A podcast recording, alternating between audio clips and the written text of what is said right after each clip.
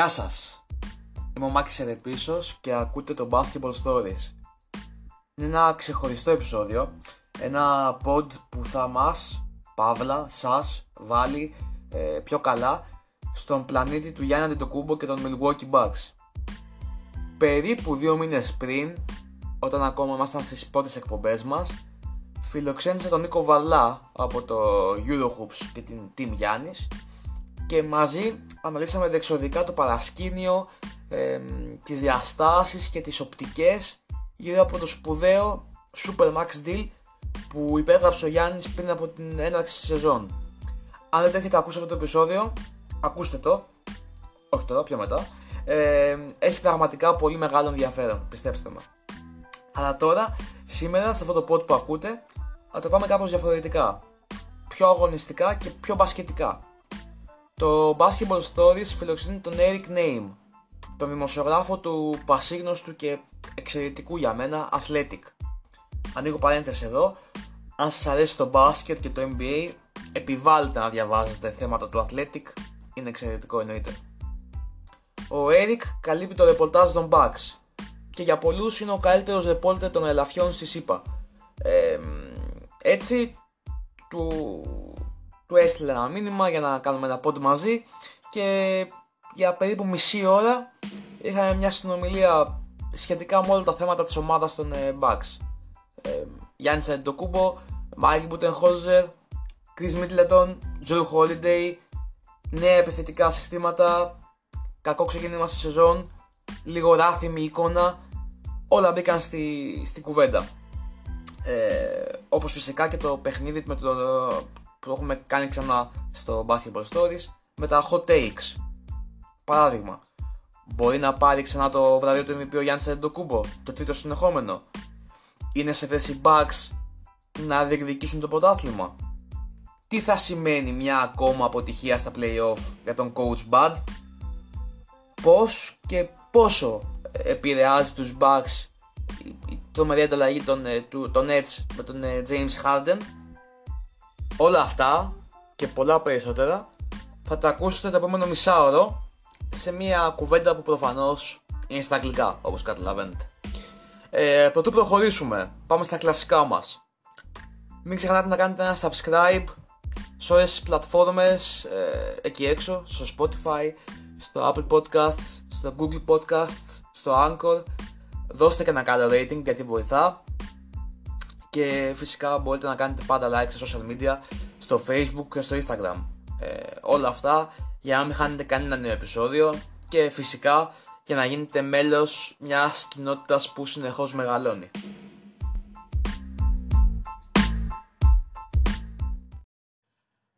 I know it's a little bit uh, late as we have already started the season, uh, but I would really like uh, your point of view about the off season and about the Bucks decisions, and uh, especially what about uh, Jrue Holiday?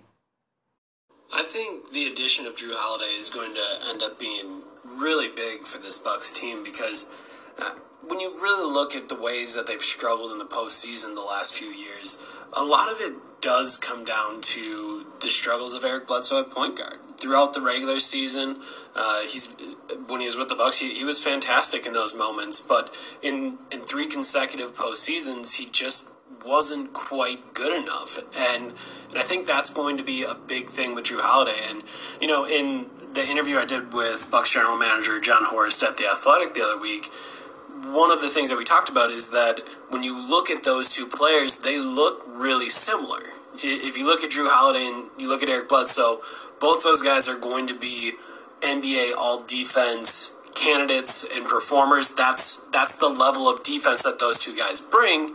And then if you look at them on the offensive end, okay, maybe they're not lights out, knockdown, dead eye shooters, but they're very strong. They're very quick. They're able to get to the rim.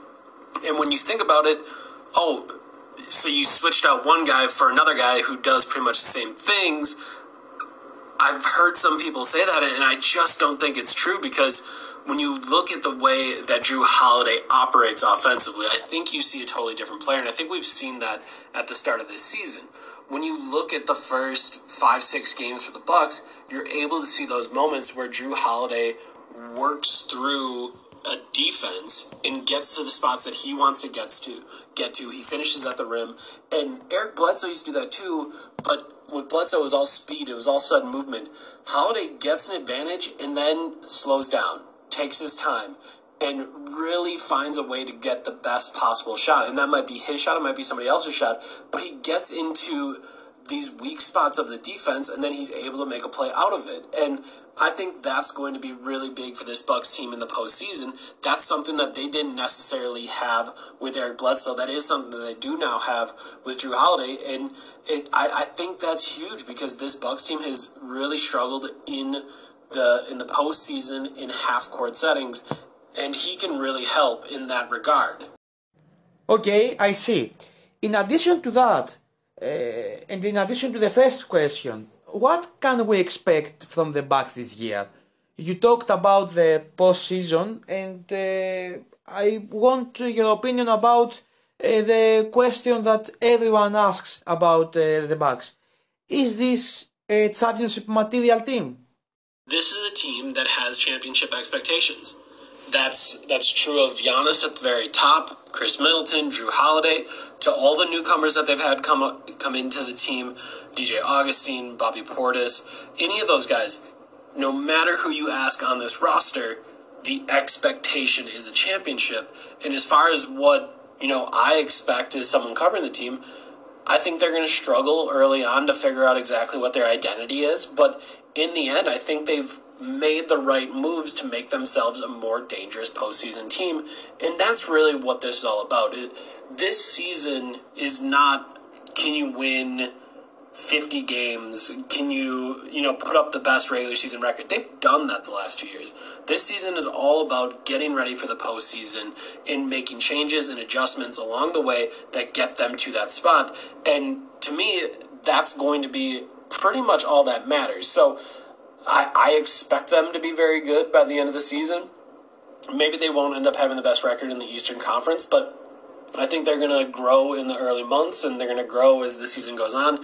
And I mean, this is about peaking in the postseason, and I, I suspect that is what they'll do. And when you look at the rest of the Eastern Conference, this is a team that is just as good, if not better, than the rest of the Eastern Conference. This is the team that should represent the Eastern Conference in the NBA Finals. We've said that the last two years they've come up short, but I don't think expectations should be anything but that again. Even if, even with them coming up short, the expectation should be the Milwaukee Bucks represent the Eastern Conference in the NBA Finals. Let's go to our guy, Giannis Antetokounmpo. Uh, of course, he's the main part of uh, this pod and uh, I would like to talk with you about um, his Supermax deal that uh, he signed before the start of the season. How important was that deal for the Bucks organization? I mean, uh, the timing of it, of course. And in addition to that, I would like, of course, your comments about uh, Giannis uh, on the court as a player.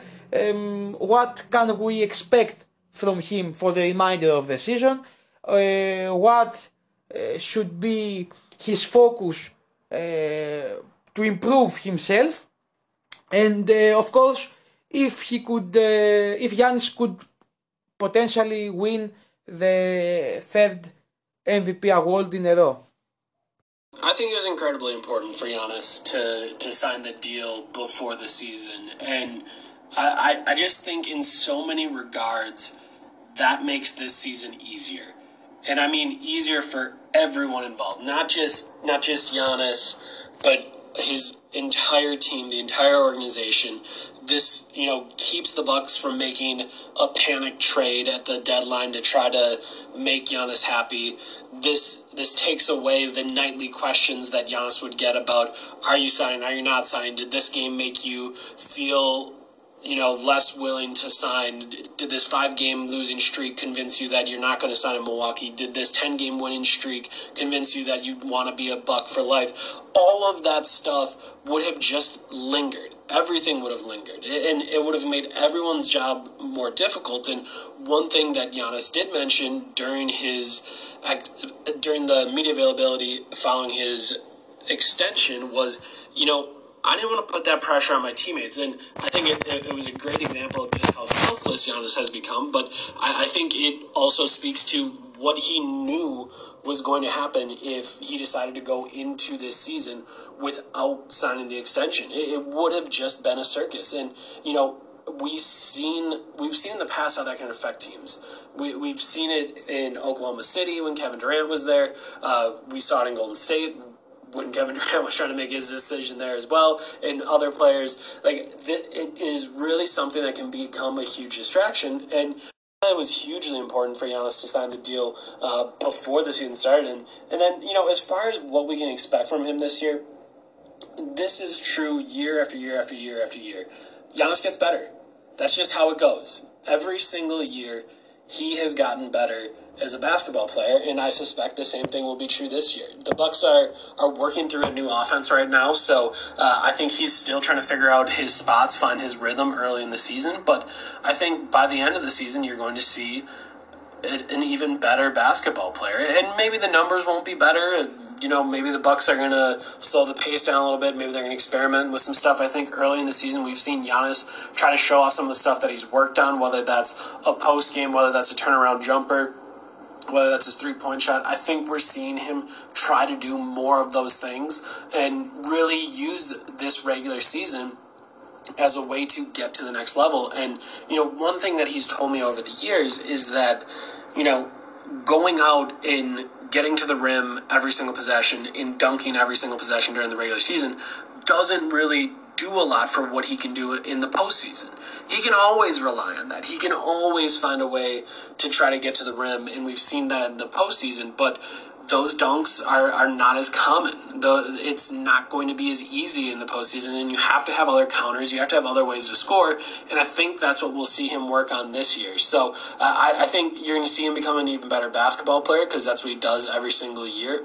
But I don't know if we're going to see him win a third straight MVP. I think one of the tough parts with this, and you know, I am a, a member of the American media, so uh, I'm critiquing us in, in a way, but I do think media members can get somewhat bored when someone doesn't go out and, and win a championship or you give the same person the, the same award year over year. We've seen it with great players throughout time. I mean, Michael Jordan didn't win an MVP every single year he played. And was he the best player in the league throughout most of that time? Yeah. And, you know, Giannis said something similar in an interview that he did in Greece this offseason. Like, you know, LeBron is still somebody who's the very best basketball player in the world and, and someone that he's going to continue to chase. And yet, you know, LeBron doesn't win MVP year over year. So I think there is some of it that, you know, media members will get bored and not vote for him again. Then I think the other part is, uh, I think media members want to see Giannis have some postseason success. Uh, you know, he hasn't been able to get to an NBA Finals the last two years, despite having the best record in the league. I think that matters, and I think media members are going to want to see him take the next step. So those people that are voting want to see more, want to, and specifically want to see in the postseason. So I'm not expecting a third straight MVP, and and honestly, I don't know if I'm expecting another MVP until he takes the next level of postseason success. I think that is going to be what allows him to win another individual award like an MVP. So we'll see. But for me, I'm not expecting a third straight MVP for Giannis. Much said about uh, Coach uh, Bud's performance in the bubble and his uh, coaching ability in general. Uh, no adjustments uh, during the playoff games, eh, a small rotation. Eh, can we expect something different this year? Eh, is this um, something that bothers him as a coach and as a person?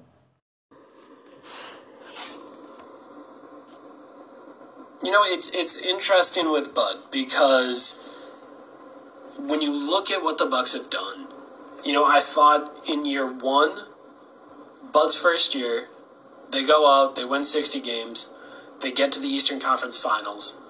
They're, I mean, a couple shots, maybe just one made shot away in game three of the Eastern Conference Finals from going up 3 nothing. And, you know, Nick Nurse, I believe, has said it himself. Or I, I guess this was Steve Kerr the other week. You know, he's like, you know, if they win game three, they probably see us in the finals and they probably beat us in the finals.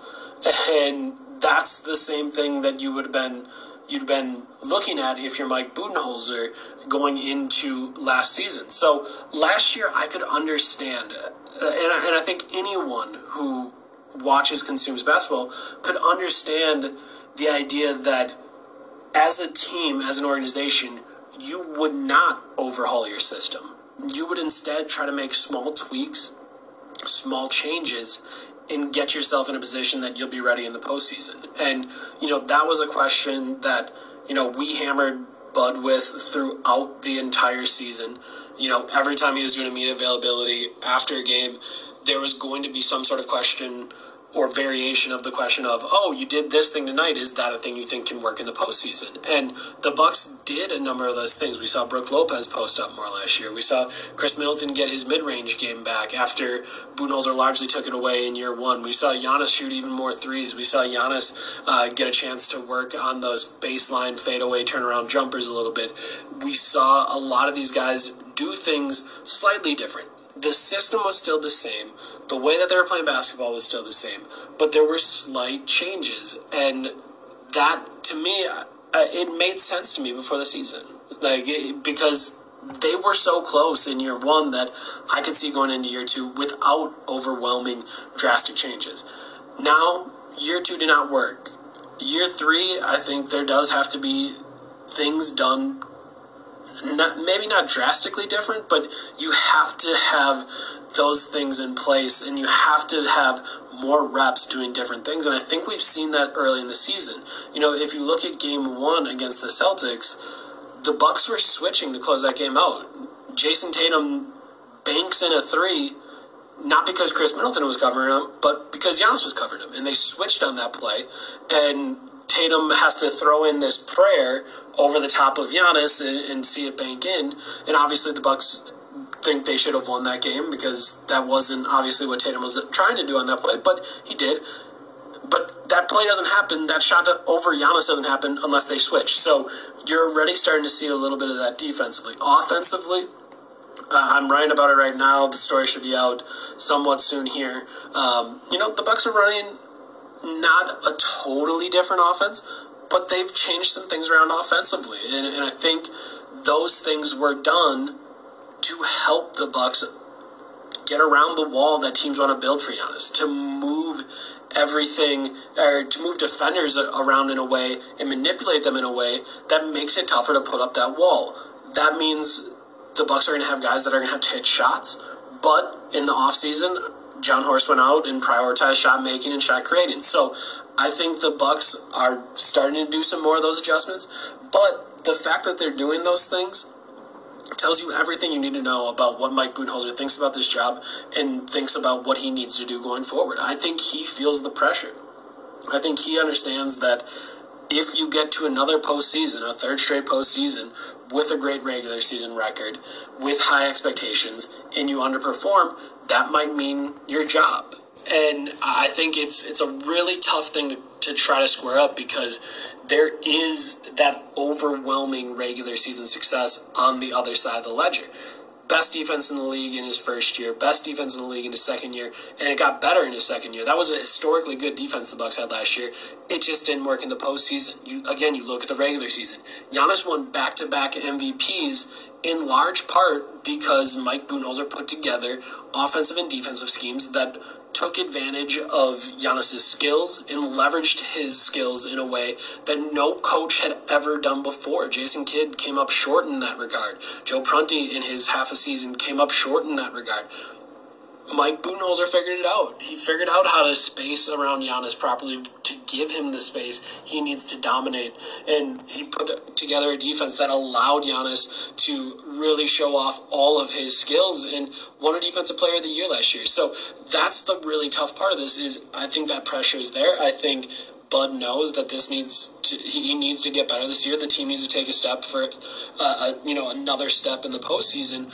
But on the other side is always going to be the overwhelming success that they had that, that they were able to do in in his first two seasons together. So it's a really tough balance, but I do think you're seeing from the Bucks some different things being done early on on both offense and defense, and, and I think things that can make them better in the postseason.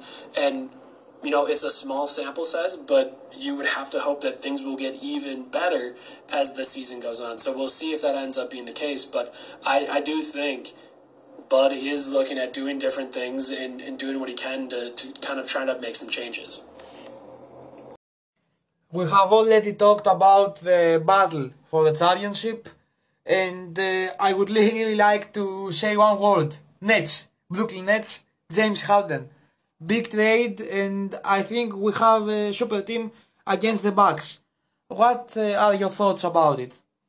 The Nets trading for James Harden obviously is going to have a huge impact on how things happen in the East and exactly how the, the Bucks try to contend because you know we already saw the Bucks play the Nets once. They didn't have Kyrie Irving that night. It was James Harden and Kevin Durant, and you could see just how good those two guys could be together. Now, maybe things change a little bit when you move Kyrie Irving into it. It, it might get a little bit more difficult. Thus far, James Harden has seemed okay with having a little bit smaller role on offense, but you don't know if that'll stick around for the entire season. I think this Bucks team is not going to have the same levels of score you know, I think J- Jrue Holiday has been really good this year. I think Khris Middleton has been really good this year. And you paired them with Giannis, and you have a really powerful scoring trio. But it's just not going to compare to the scoring capability of that Nets roster.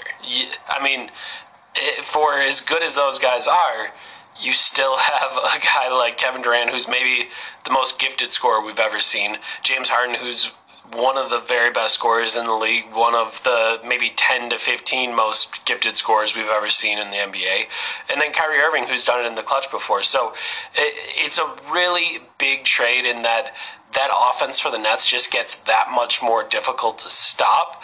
I think the real questions are how well they can defend because you know you saw it in the first matchup against the Bucks and the Nets the Bucks were able to score pretty easily in that game. They put up, I think it was 125. The Nets obviously won by putting up 127, and that was not a particularly good offensive game for the Bucks. They shot 30% from the three-point line.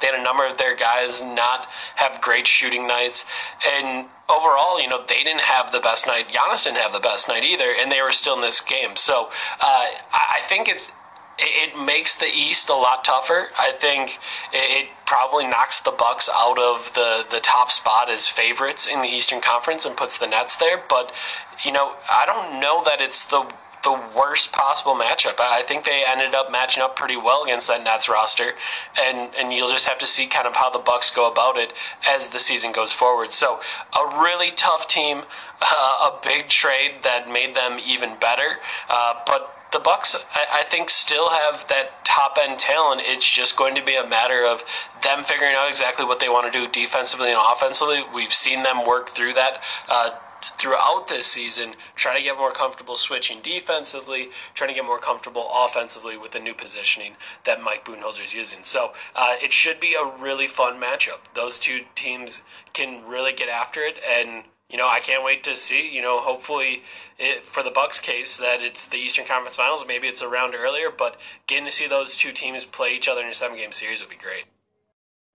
So, to sum it up with uh, this championship talk, do you think that we can see the Bucks celebrating in the finals? Do you believe that this team can go all the way and win it all? I, really do. I I think this team, when you look at it Jrue Holiday is better than Eric Bledsoe. Khris Middleton appears to have gotten even better, which is kind of surprising at, at, this point in his career to be able to still do that is, is really saying something, uh, especially after two All Star games, a big contract for himself. He keeps getting better. You look at those three, those three guys are ready to go every single night in the postseason. Now, I think the Bucks have maybe sacrificed a little depth on the back end of the roster to strengthen those top three. But I've long been a big believer that the postseason is about the top end talent and not about your depth, not about how deep you can go, not if you can play 10 players. It is about your top eight and how good that top eight is. And, you know, if you look at how good the Bucks top three is, it's better than it's ever been before. And and that is going to, in my mind, help carry them in the postseason. Then you add a guy like Brook Lopez, who I know he's much maligned because he's kind of the the symbol of the Bucks defensive struggles because people see this this seven foot tall mountain in the middle that isn't particularly mobile and say, you know, the Bucks can't change and the Bucks can't do anything in the postseason because you know they kind of are, are connected to this guy.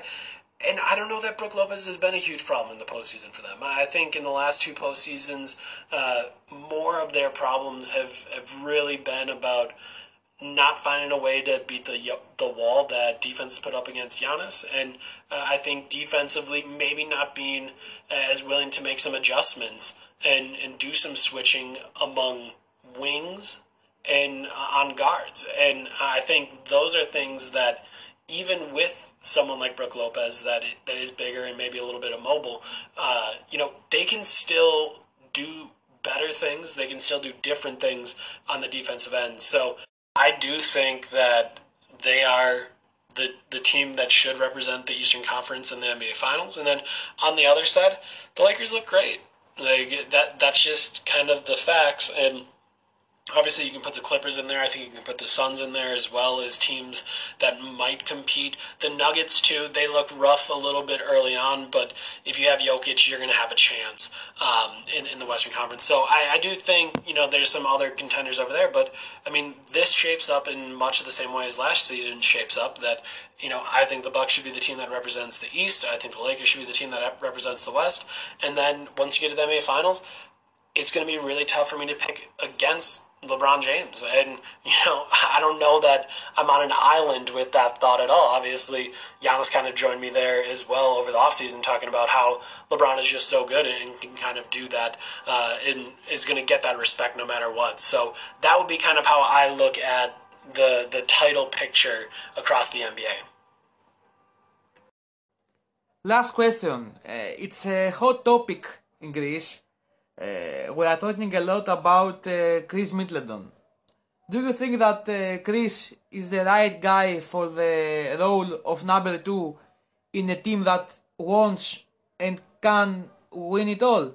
Um, and can we expect a player as a surprise or the X factor of this team, uh, you know, to help them uh, in the crunch time in the postseason?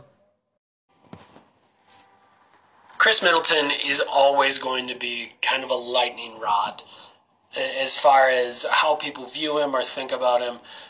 He's a great player, undeniably great player. Last year, almost shot 50, 40, 90 from the field, three and three and free throw line.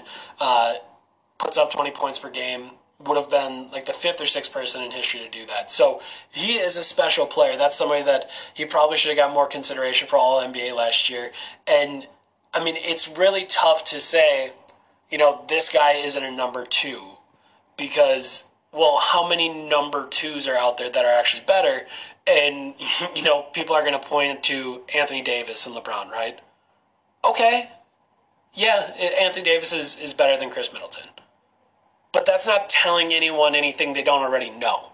So if you're saying Khris Middleton or anyone, and I'm not saying you, but just a person, a person is saying Khris Middleton isn't good enough to be a number two, then there may be 10 players in the league that are good enough to be a number two. Because eh, I think you're probably, in this hypothetical, people would be thinking about a guy like Anthony Davis. And I, just don't necessarily know that, that that is a fair way to say Khris Middleton isn't a number two. Like, he was flirting with an all NBA spot last year, which means that's a top 20 basketball player in the NBA. And it, it to, for me, it's always been tough not to appreciate how good he is and instead critique the ways in which maybe he comes up short. And, and I think at this point, those things are kind of clear. Khris is always going to be someone that makes the right play. He's going to, you know, go out and if you double team him, he's going to make the right pass. He's going to count on his teammates. And I, I think the desire that people always have for him. And and the critique I hear most about him being a number two is you know he doesn't take over games. He, he isn't going to go out and score 40 points on a night. And you know I think some of that's probably true right? Like that isn't how Khris Middleton tends to play. He's he's never really going to keep taking so many shots that he gets up to that level because for the most part you know he believes in making the right play and getting his teammates involved. And and that can sometimes be a problem in the postseason. You know, I think against the Raptors in multiple series, whichever Raptors series you want to take from them, uh, in the Heat series, in the Magic series, there were times where his shot wasn't falling, and when his shot isn't falling, he'll he'll tend to defer. He'll tend to use the attention that he gets to try to make some plays, and maybe maybe it would be better if he would just shoot through it. But I, I don't. To me, that's asking for a player that he isn't when the player that he is is actually quite good. And and I do think there there's a lot of times where people don't appreciate you know maybe how good he has been over the years. So I think he is good enough to be a number two. And and it, again like I said if he isn't then the list of guys that can be a number two is pretty short. And and the Bucks are really going to try to find a way uh, to trade for one of those guys. You know, we talked about Harden earlier. I guess that's kind of the thought process for anyone who says Middleton isn't as good enough as a number two is okay, well, if you want to win a championship in the NBA, you need two top 10 talents. And I don't necessarily know that we've seen that. That Raptors team certainly did not have two top 10 talents uh, when they won. So if you put the right system together, the right players together, I think you can win one uh, with a guy like Khris Middleton as your number two. And then I think a player as a surprise or an X factor, I think a lot of this season really comes down to Donte DiVincenzo. When you look at him and how he's going to fit in as the fifth starter, I think anytime you're on a team with Giannis, opponents are going to dare someone else to beat them. And, you know, with Jrue Holiday, I think he's shown that he can be a really strong player in the postseason. Khris Middleton has proven the same thing. Brook Lopez has hit some shots in the postseason. He's also found a way to, you know, post up and, and get some points at the rim. I think DiVincenzo's the question mark. And if we're looking for the guy that teams are going to leave open most often in the postseason, I think we are probably looking at a guy like Donte, where he's going to have to knock down shots and he's going to have to prove to other teams that he can beat them. And and we'll see if that's the case. He's really started off the season hot from the three point line, uh, but if he can't, then you know the Bucks are going to have to have someone step up into that role. That's going to continue to be a big thing, is whether or not you can knock down the open shots that Giannis's gravity alone creates for you. So uh, Donte DiVincenzo is is someone that I would circle for being an X factor this upcoming season.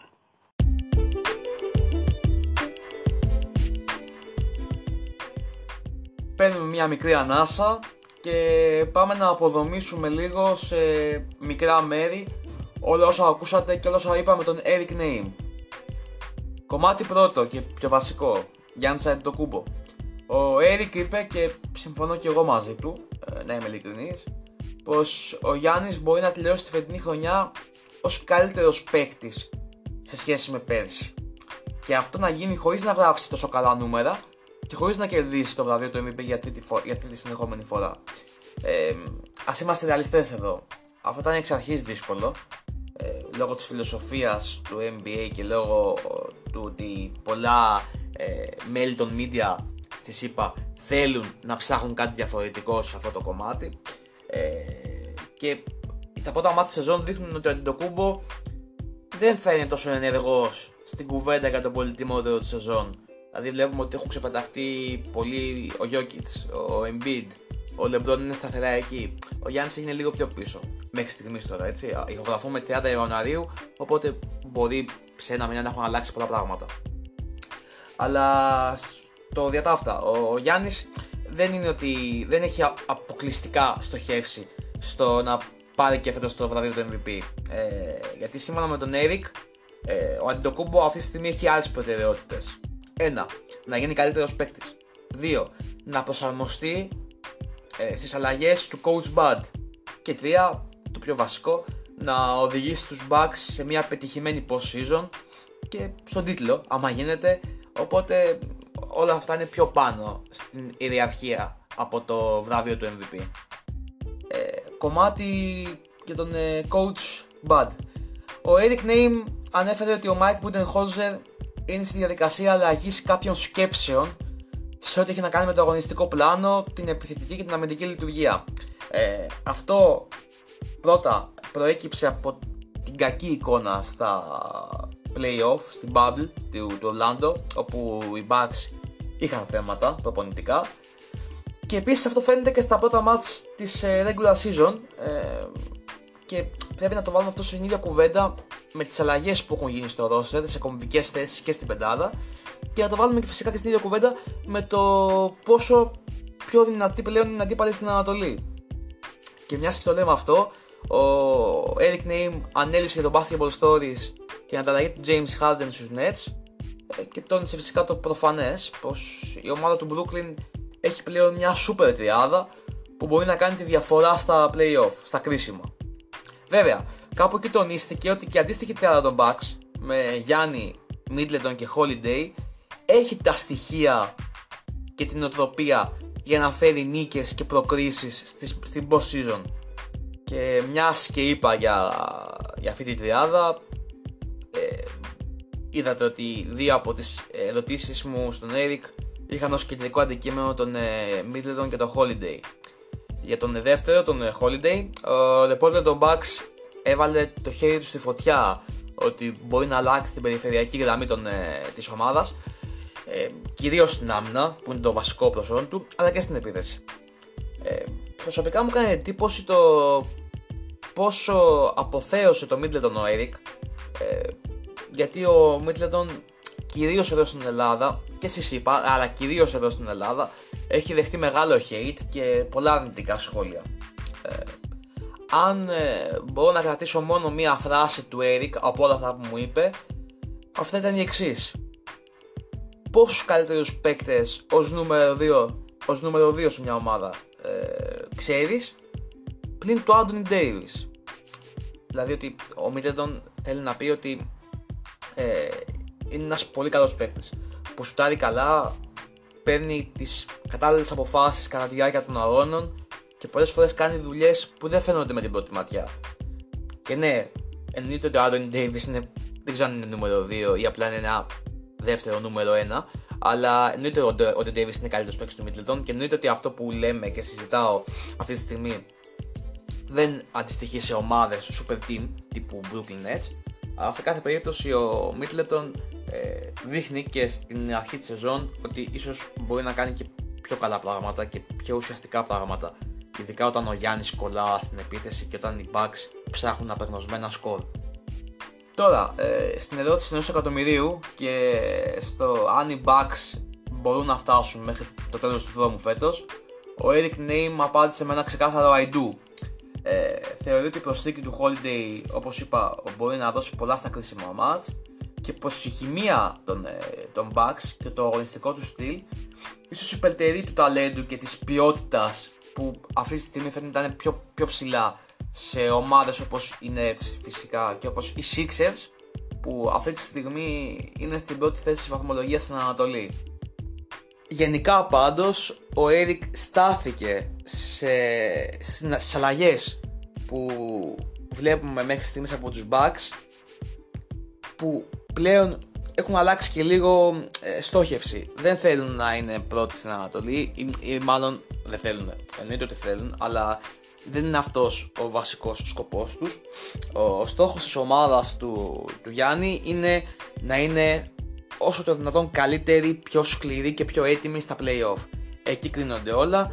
Η χρονιά έτσι κι αλλιώς ε, λόγω της πανδημίας ε, δείχνει ότι δύσκολα θα υπάρχουν θεατές στους αγώνες που θα κρίνουν τον τίτλο. Οπότε ουσιαστικά το πλεονέκτημα της έδρας δεν παίζει και πολύ μεγάλο ρόλο. Το είδαμε και στη φούσκα του Ορλάντο αυτό. Και ε, εγώ θέλω να σημειώσω εδώ ότι το παράδειγμα το Miami Heat μπορεί να αποτελέσει οδηγό για τους Bucks και για οποιαδήποτε ομάδα. Γιατί τι έδειξαν πέρυσι οι Heat, ότι δεν έχει καμία σημασία το ρεκόρ, δεν έχει καμία σημασία ε, το πώς ήταν η regular season, αλλά πώς είναι η ομάδα στα playoff, πόσο σκληρή είναι, πόσο δυνατή είναι, όχι μόνο σωματικά, αλλά και πνευματικά. Και αυτό θέλουν να πετύχουν φέτος και οι Bucks, δηλαδή να είναι super έτοιμοι και πανέτοιμοι, για να το πω καλύτερα, ε, όταν έρθουν τα κρίσιμα.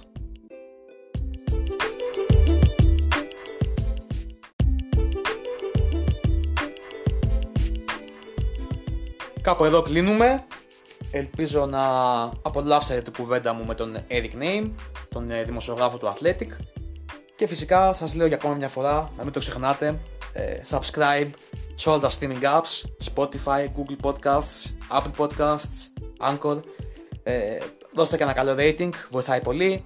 Κάντε και ένα like στα social, Facebook και Instagram. Αυτά. Μέχρι το επόμενο. Γεια σας.